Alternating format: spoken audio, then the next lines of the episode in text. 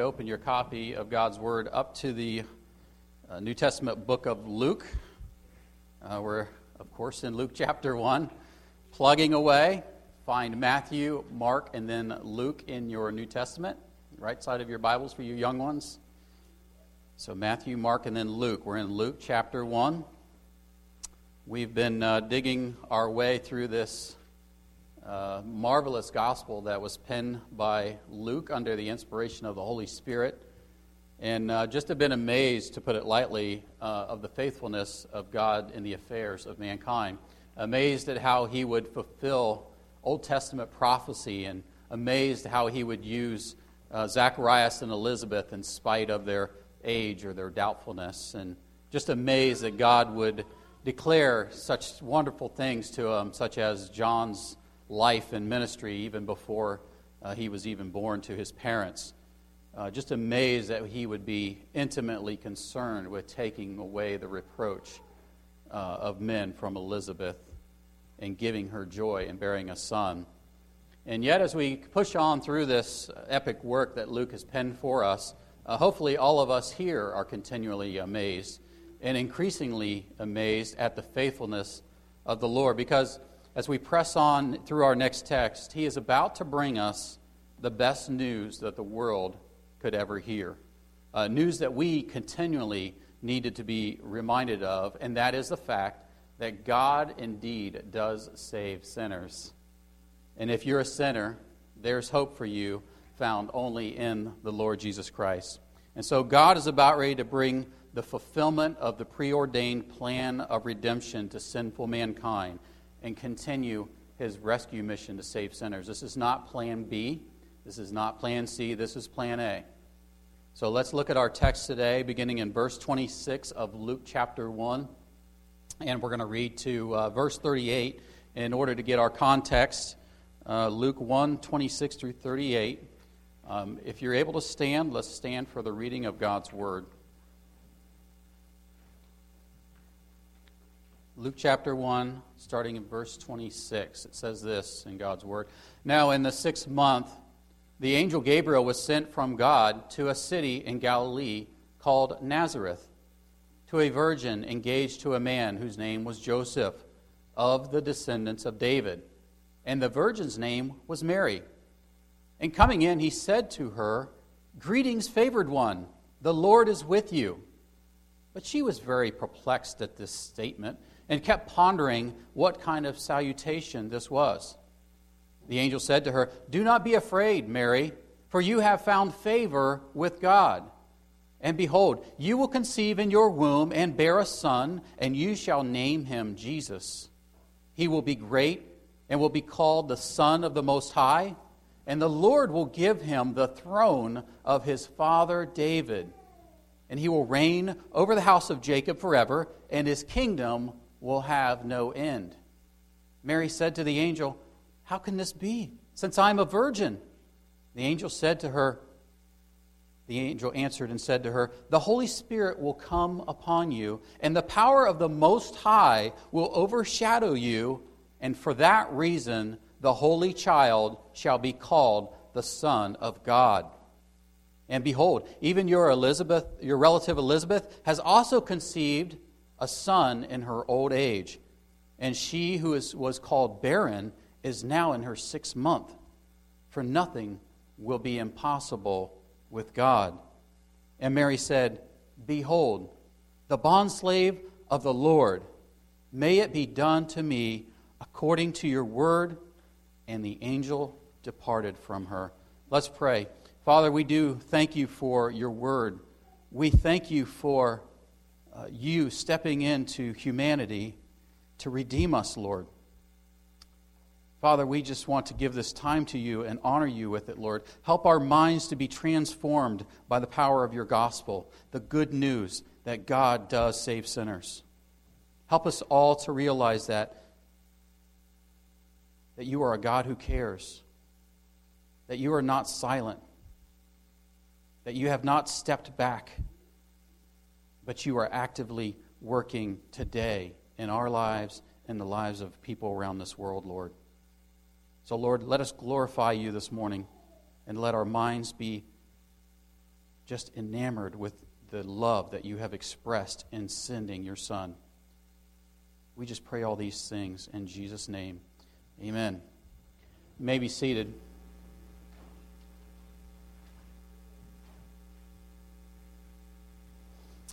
Everyone has, some, has to do something with the Lord Jesus Christ. Every single one of us in this room, everyone in the, in the entire world has to do something with Jesus Christ. You can try to deny his existence and make the claim that there never existed a person or a character named Jesus. And by doing so, you would have to ignore the written testimony of the gospel writers themselves, such as Luke, who we read before earlier this year in Luke 1 1 and 2. He said, in as, many, Inasmuch as many have undertaken to compile an account of the things accomplished among us, just as they were handed down to us by those who from the beginning were eyewitnesses and servants of the word. You can try to ignore the testimony of Peter in 2 Peter 1:16 where he says, "For we did not follow cleverly devised tales when we made known to you the power and coming of our Lord Jesus Christ, but we were eyewitnesses of his majesty." You can ignore the testimony of Peter and John when they stood before the Romans authorities in Acts 4:20 when they said, for we cannot stop speaking about what we have seen and heard. And you can try to ignore the fact that we have over 5,686 copies, fragments, parchments of the New Testament. This is more than any other writing of antiquity by far. The next one back is the Homer of Iliad and it has about 600 copies. We have 5,686, and it keeps increasing. And our date, we are within 100 years of the original writings. The Homer of Iliad, nowhere near. You can try to ignore and deny Christ and ignore the Christian historian Eusebius. You can try to ignore the Jewish historian Josephus. You can try to ignore the Roman historian Tacitus, who wrote that Jesus suffered death by the sentence of the procurator Pontius Pilate. You can try to ignore the writings of Pliny, Suetonius, Lucian, Romans, all Romans, about their testimony about Jesus Christ. You can try to ignore the blood of the martyrs, such as Matthew, who was killed by the sword, Mark was drugged by horses, Luke was hung in Greece. James the just was clubbed to death. James the son of Zebedee was beheaded. Bartholomew beaten to death. Andrew crucified on an X shaped cross. Thomas was reportedly stabbed to death. Matthias, who took Jesus, Judas's place, was stoned and beheaded. Barnabas was stoned to death. The apostle Paul beheaded under Nero in Rome. And Peter was reportedly crucified upside down because he did not want to die in the same manner as his Lord. All of whom you would have to argue that they di- died needlessly for a story that they contrived. You can try to deny the blood of countless thousands of martyrs that suffered under Nero, Trajan, Diocletian, and Maximian. You can try to deny the impact that Christ has had on our hospitals. Drive down the road and you'll see Dublin Methodist Hospital. You can deny the effect that Christ has had on healthcare and social relief organizations. You can try and deny the impact that Jesus Christ had on elevating the social status and dignity of women. You can try to deny the impact that Jesus had on elevating human sexual morality. You can try and deny the impact that Jesus had on elevating the sanctity of human life. And so you can flat out try to deny that Jesus ever existed and deny all the empirical and historical evidence contrary to that. Thus, you will be living out what Paul described in Romans chapter 1, verse 18, that you will be suppressing the truth in unrighteousness. Or, your other option, you can say that Jesus was there. He, there was a guy named Jesus. He existed, but he was really just a, a good moral teacher. One of the many that have showed up in this world, such as Gandhi or, or Buddha or even Jiminy the Cricket. I mean, just simply let your conscience be your guide. You can dabble in Jesus Christ a bit, but you just don't want to go too crazy with this whole Jesus and Christianity thing. You can go to an Easter service or a Christmas service at a church and, and get your fill of Him as long as there's no commitment required. You're on speaking terms with Jesus when you need Him, and you're all right with that. You can embrace other religions equally because you respect diverse viewpoints. And you believe that there are many paths to God, and Jesus is just one of those thousands of different options to get there. You worship a tolerant and embracing Jesus Christ because he's pretty close to being as tolerant and embracing as you are. You can deny that Jesus did any miracles, just as the Jesus Seminar people or uh, even Thomas Jefferson, whom we've talked about, but you'll still be on good terms with Jesus. You can check your horoscope. You can visit a tarot card reader. You can count your lucky stars. You can talk to an astrologer on a 1 900 number and, and still occasionally break out your Jesus is my homeboy t shirt, and you're all good with him. You can believe in reincarnation, out of body experiences, karma, luck, positive thoughts, Ouija boards, chance, Darwinian evolution, the Big Bang, the Easter Bunny, rabbit's feet, and have a coexist sticker on your bumper sticker on your car, and you can celebrate Earth Day because Jesus was loving and or tolerant and he was accepting, so why shouldn't you be?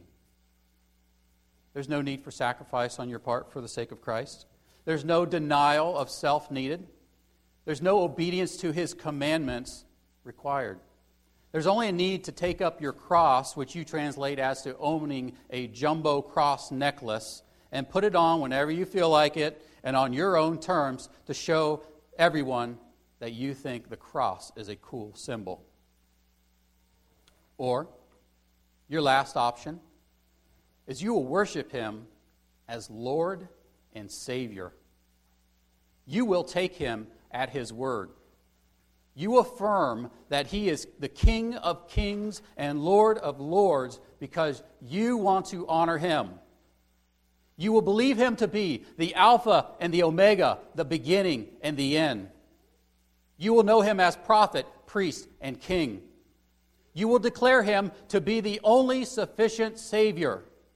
You will understand him to be the only mediator between man and God.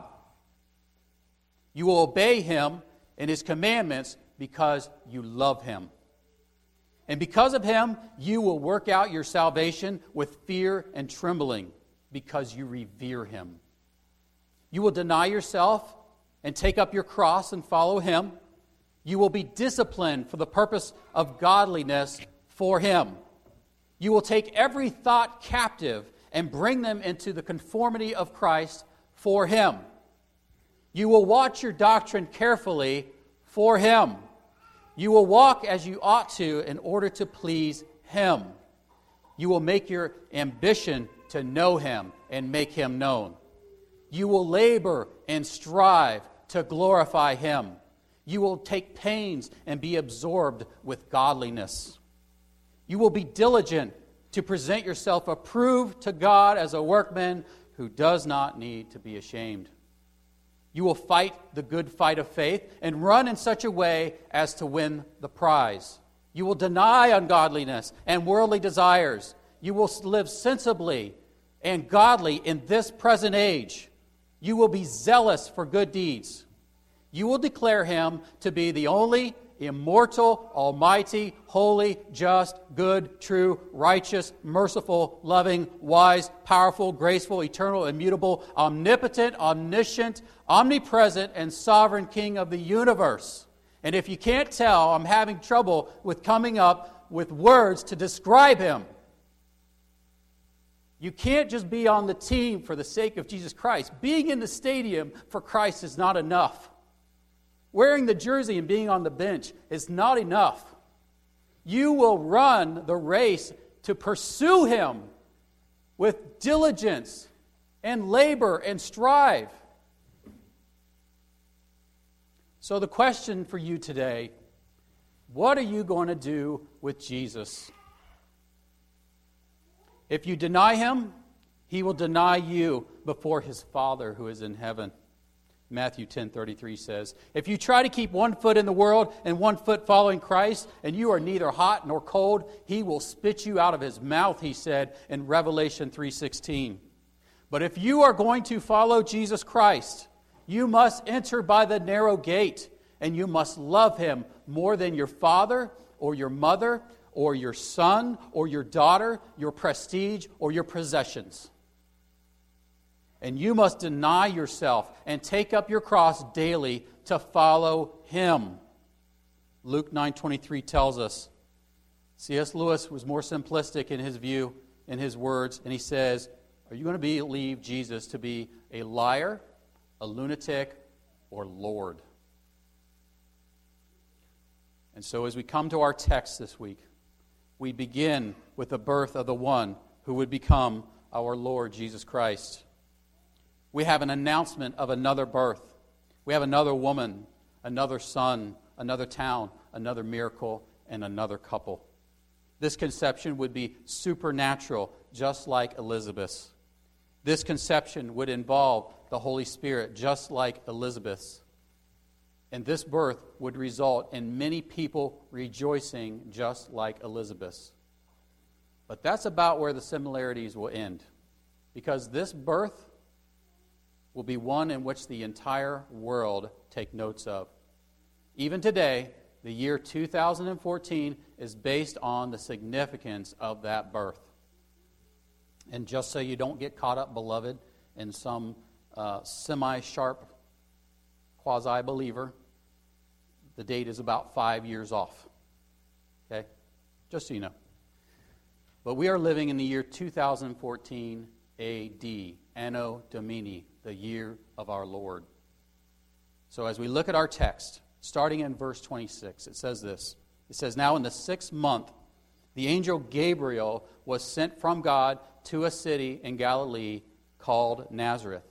So, once again, we see here how Luke is a meticulous historian for us. We've noted this before, in that Luke is very helpful to us in establishing times and places and people who would be in power as these things occurred, right? The who, what, where, when, and how. We've seen that in chapter 1, verse 5, where he says, In the days of Herod, king of Judea. We see that in chapter 2, verse 1. Now, in the days, a decree went out from Caesar Augustus that a census should be taken of the entire, of all the inhabited earth, rather. We'll see that in chapter 3, verse 1, where he says, In the 15th year of the reign of Tiberius Caesar, when Pontius Pilate was governor of Syria, or governor of Judea, rather, Herod was tetrarch of Galilee, and his brother Philip was tetrarch of the region of Iturea and Trachonitis.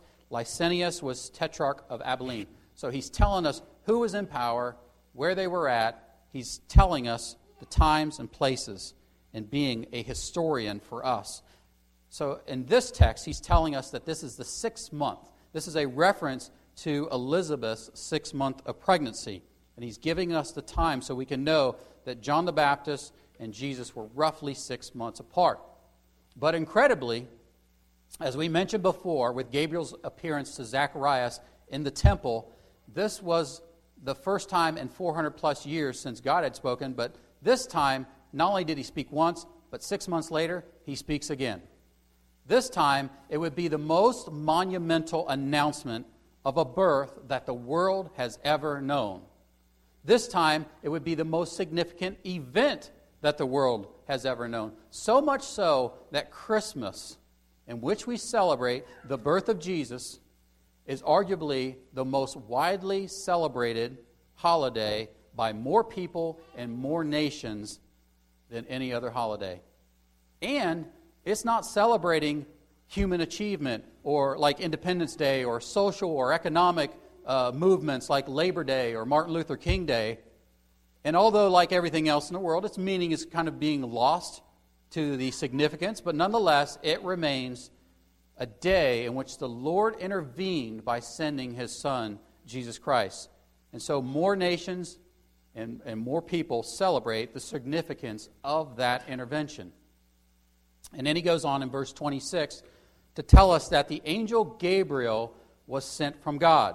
Gabriel, whose name literally means the strong man of God, is coming from God's heavenly realm to Mary's earthly realm to bring her a message, just like he did Elizabeth through Zacharias. And so, as we read about these events and places and different people, we have to understand behind all of this is God. God, in his sovereign plan, is bringing about the redemption of humanity by sending forth his Son that he might offer himself up as a sacrifice for sinful mankind. And yet, he's using Zacharias and Elizabeth to birth John the Baptist to pave the way for the Lord. He's using Gabriel to deliver that message. And he's using Jesus for the pleasure of the Lord.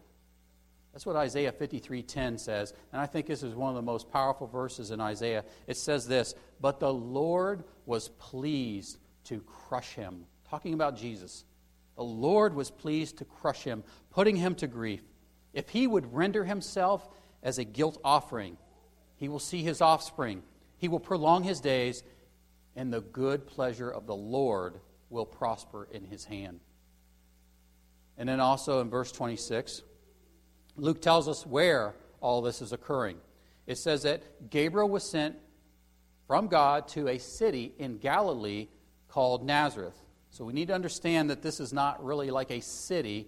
I think the, the NASB translators might have done a little bit of a, a, an embellishment with this, but it's not really a city as you and I would understand this in the modern sense. This was not a thriving metropolis. Uh, this wasn't a major thoroughfare. It didn't have any major trade routes to it. But this was a small, obscure village of only a few hundred people, about 70 miles north of Jerusalem. It was so obscure that Luke has to tell us, so his Gentile readers will understand, that it's in the region of Galilee. Jerusalem would be in the region of Judah, Samaria, just north of that, a region there, and just to north of that would be Galilee. Now, if we stop here and, and look for a moment, we can see three great contrasts that we can see here. In just this verse, look at this. In the previous announcement about John, Gabriel came to a priest. Contrast that with the announcement of Jesus. Gabriel came to a young woman. In the, in the announcement of John, it happened during a public worship service. But with the announcement of Jesus, it came to her in privacy. And in the announcement of John, it came to the holiest place of all of Israel, the temple in the capital city of Jerusalem. But with the birth of Jesus, the announcement there, it came in a little, small, rural village named Nazareth. So there's this huge contrast we see with the greatness of the announcement of John the Baptist and the simplicity of the announcement of Jesus Christ. But isn't that the way the Lord works sometimes? Sometimes in a serene, quiet simplicity. Elijah experienced this on Mount Horeb when the Lord uh, had defeated the prophets of Baal. And, and Elijah's on the run from Jezebel, who's pursuing him in 1 Kings 19. And, and God told him to go forth and stand on the mountain before the Lord. And in 1 Kings 19:11, it says this. Listen to this. And a great and strong wind was rending the mountains and breaking to pieces the rocks before the Lord. But the Lord was not in the wind. And then after the wind, an earthquake. But the Lord was not in the earthquake. And after the earthquake, a fire. But the Lord was not in the fire. And after the fire, the sound of a gentle blowing. And when Elijah heard it, he wrapped his face in his mantle and went out and stood at the entrance of the cave and spoke to the Lord. We always seem to look for these big, spectacular events that says that God is moving. He's moving here, he's moving there. The modern day church growth gurus would tell you that big crowds and big buildings, buildings are evidence that God is moving amongst our nation. Million dollar budgets, multi campus churches are clearly the sign of both God's blessing and His presence. But you know what? Sometimes God moves in the smallest in most simplistic of ways. Sometimes God shows up where you least expect it. Sometimes God does things that we could have never, ever have foreseen. And sometimes God uses the least expected of all people. But modern American Christianity is rampant with people who are constantly looking for signs and wonders. You can take your selection of any number of churches in the Marysville area and abroad and look for big buildings and big attendance numbers and huge turnouts during their outreach events, light shows, miniature rock concerts as an experience, all to say that God is moving. God is looking for worshipers who will worship Him in spirit and truth. And my question to those churches are you strip all that stuff away, get rid of the lights, get rid of the fanfare, and are those people still going to come? Would they still have that sense of wonder and awe about God if they didn't have that in their presence? But God moves sometimes in the most simplest of ways, using the most unlikely people during the most unforeseen times.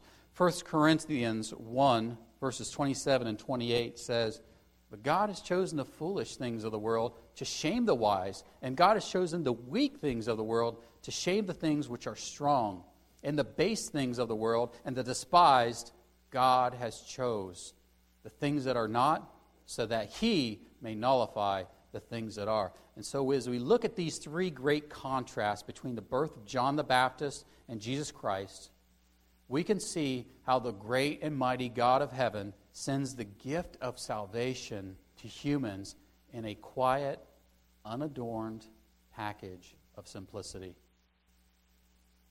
verse 27. It says, To an angel engaged to a man whose name was Joseph of the descendants of David, and the virgin's name was Mary. Now, we're going to address the virgin birth, or probably more accurately, the virgin conception, uh, in a few weeks here. And we will answer the question of is it necessary for you to believe in the virgin birth to be a Christian? Now, there's several reasons that we'll address, but more specifically, uh, we're going to address that when we get down about verse 34. But this week, I want us to look at why it is that Luke tells us that Mary was engaged to a man named Joseph and that he was a descendant of David. Why is this information important? Why does Luke tell us that? I mean, Luke tells us a couple times that Jesus was from the lineage of David.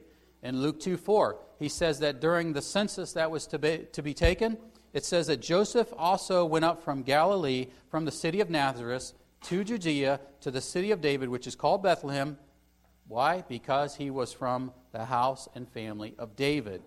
Luke chapter 3, verses 23 and 38 tells us that the genealogy of Jesus to the, to the Son of God, uh, but in the midst of that, in verse 31, he tells us that he was, in fact, the son of David. Even other New Testament writers emphasize that Jesus was the son of David. Matthew 1 1 opens up with the record of the genealogy of Jesus the Messiah, the son of David, the son of Abraham.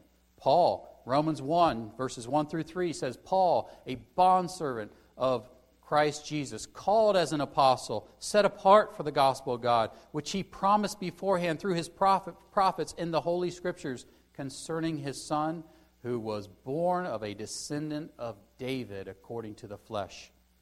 Paul, when he wrote to First and Timothy, his beloved Timothy, in 2 Timothy 2 and 8, remember Jesus Christ, risen from the dead, descendant of David, according to my gospel. Even in Revelation 22 16, Jesus is speaking to John, revealing future events, and he says, I, Jesus, have sent my angel to testify to you these things for the churches. I am the root and the descendant of David, the bright and morning star. So, Luke writes about it, Matthew writes about it, Paul writes about it, Jesus through John writes about it. What's so important about Jesus being of the lineage and descendant of David? Why is that important? Well, first of all, there's two simple reasons for this. First of all, number one, it shows us the faithfulness of God. It shows us the faithfulness of God. Now, how in the world does it do that? Well, because back in the Old Testament, in 2 Samuel 7:12, we find what's called the Davidic covenant. The great unconditional promise of God to David that there will be a great son of David, not Solomon, but one far greater and one who will have an everlasting kingdom. Although Solomon is a great king, and it will be a partial fulfillment of that promise, he is not the promised Davidic king. There will be one whose kingdom will endure forever and ever and will never be interrupted and will last into eternity. And so 2 Samuel 7:12, the Davidic covenant, this is God speaking. He says, "I will raise up your descendants after you who will come forth from you, and I will establish his kingdom." Psalm 89, verses 34 through 37, reaffirms this covenantal agreement between God and David, which reads, My covenant I will not violate, nor will I alter the utterances of my lips. Once I have sworn by my holiness, I will not lie to David. His descendants shall endure forever, and his throne as the sun before me. It shall be established forever, like the moon, and the witness in the sky is faithful. Jeremiah spoke of the Messiah coming from the lineage of David in Jeremiah 33 15. And he said, In those days and at that time, I will cause a righteous branch of David to spring forth, and he shall execute judgment and righteousness on the earth. Isaiah 9, 6 and 7, which some of you may be familiar with, emphasizes the fact that David's throne will be inherited, eternal, and secure and thus the promises of the Davidic covenant will be fulfilled by God. We read this at uh, Christmas time sometimes. Rome, or Isaiah 9, 6 and 7 says, For a, child will be born to us, a son will be given to us, and the government will rest on his shoulders. And his name will be Wonderful Counselor, Mighty God, Eternal Father, Prince of Peace. There will be no end to the increase of his government or of peace on the throne of David and over his kingdom, to establish it and to uphold it with justice and righteousness. For th- from then on and forevermore, the zeal of the Lord of hosts will accomplish this. And so, when God covenanted with David to bring forth the Messiah through his lineage and establish his throne forever, there's only one person who could ultimately ever fulfill that role, and that is the Lord Jesus Christ. Jesus Christ is the ultimate fulfillment of the covenantal promises that God made to David. He is the greatest king, and no one will ever come after him as greater. You see, our God is a God who keeps his promises. Our God is a God who keeps his covenants. So why is it important in Luke 127 that Joseph is of the descendant of David? To show us God's faithfulness in keeping his promises and his covenants.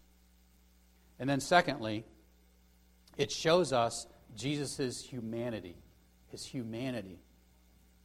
Now, you might say to me, well, if God's the father of Jesus, how can Joseph claim to be his father and thus that lineage of David be passed on? How does that work? Well, although Joseph was not Jesus' natural father, his adoption of Jesus made him legally part of David's lineage. But not only that, Mary also had lineage from the line of David as well. And so, both in the legal sense through uh, Joseph and in the physical sense through Mary, Jesus Christ fulfilled being the son of David and being Israel's true eternal king. But why is it important that we know that Jesus was human? Well, as a man, he was able to help those who are tempted. Hebrews 2:18 says, "For since he himself was tempted in that which he has suffered, he is able to come to the aid of those who are tempted." And as a man, he is able to show how to be the perfect example and show us perfect obedience. Philippians 2 5 and 8 says, Have this attitude in yourself, which was also in Christ Jesus, who, though although he existed in the form of God, he did not regard equality with God a thing to be grasped, but he emptied himself, taking on the form of a bondservant and being made in the likeness of men. Being found in the appearance of men, he humbled himself by becoming obedient to the point of death, even death on a cross. And then also as a man, He is able to become the mediator between God and man. 1 Timothy 2 5 says, For there is one God and one mediator also between God and man, the man, Jesus Christ. And then lastly, as a man, he is able to make atonement for sin, satisfying the wrath of God. Romans 5 18 and 19 says this So then, as through one transgression there resulted condemnation to all men, that's Adam, and even so, through one act of righteousness, there resulted justification of life to all men, that's Jesus. For as though one man's disobedience, the many were made sinners, even so, through the obedience of the one who many, the many will be made righteous. Jesus Christ was fully God, fully man, born of a virgin, the son of David, the Son of God. And so, a great question to ask this people in this day and age, and it kind of brings us back to the beginning of those people who would deny all the empirical evidence and the, and the history that there existed a person named Jesus Christ, and, and just say, oh, he's make believe, right? The question to ask those people is, what virgin birth do you believe in? For the atheist, going backwards in time, their virgin birth is called the Big Bang. Nothing before that, no explanation, no reason why there was something rather than nothing. But the, their virgin birth is simply exploding chaos, and then at some point, with time, matter, and chance mixed together, here we are. For the Christian, the virgin birth is God solemnly coming onto the scene of humanity. Prophesied before that, foreordained, and foretold by God through his prophets. The mighty work of the divinity clothing himself with humanity so that he could redeem us. See, God is faithful. When God speaks and God says something, it will be accomplished. We covered that a couple weeks ago. Well, beloved, God is coming back. And we do not know the day nor the hour. And you should not even listen to anyone who tells you that God's coming back in May of 2012 or whenever that was last. But we're called to be ready. Ready in such a way that when He does come, that you do not shrink away. You have no shame. Because your life and you know your salvation depended upon Him and Him alone. Our God is faithful, and He's coming back. Are you ready? Let's pray. Father, we do thank you for your word. We thank you for your faithfulness, Lord, even when our hearts are so feeble and so weak, Lord. So many times through the week, we don't talk to you, we don't pray to you, we don't depend upon you. We're so wayward sometimes, Lord. But you are our rock and our strong shield and our strong tower, in whom there is no shadow of turning. We can depend upon you because you are faithful and true. So, Lord, let us cling to you. Let us run to you. Let us not be ashamed at your coming. Father, we want to love you and praise you and give you all the glory. Father, you are so good to us and so good to this church, Lord. Let us have hearts full of gratitude and full of joy for what you have done in redeeming us. We just thank you for this time together, Father. And it's in the name of Jesus Christ that we pray. Amen.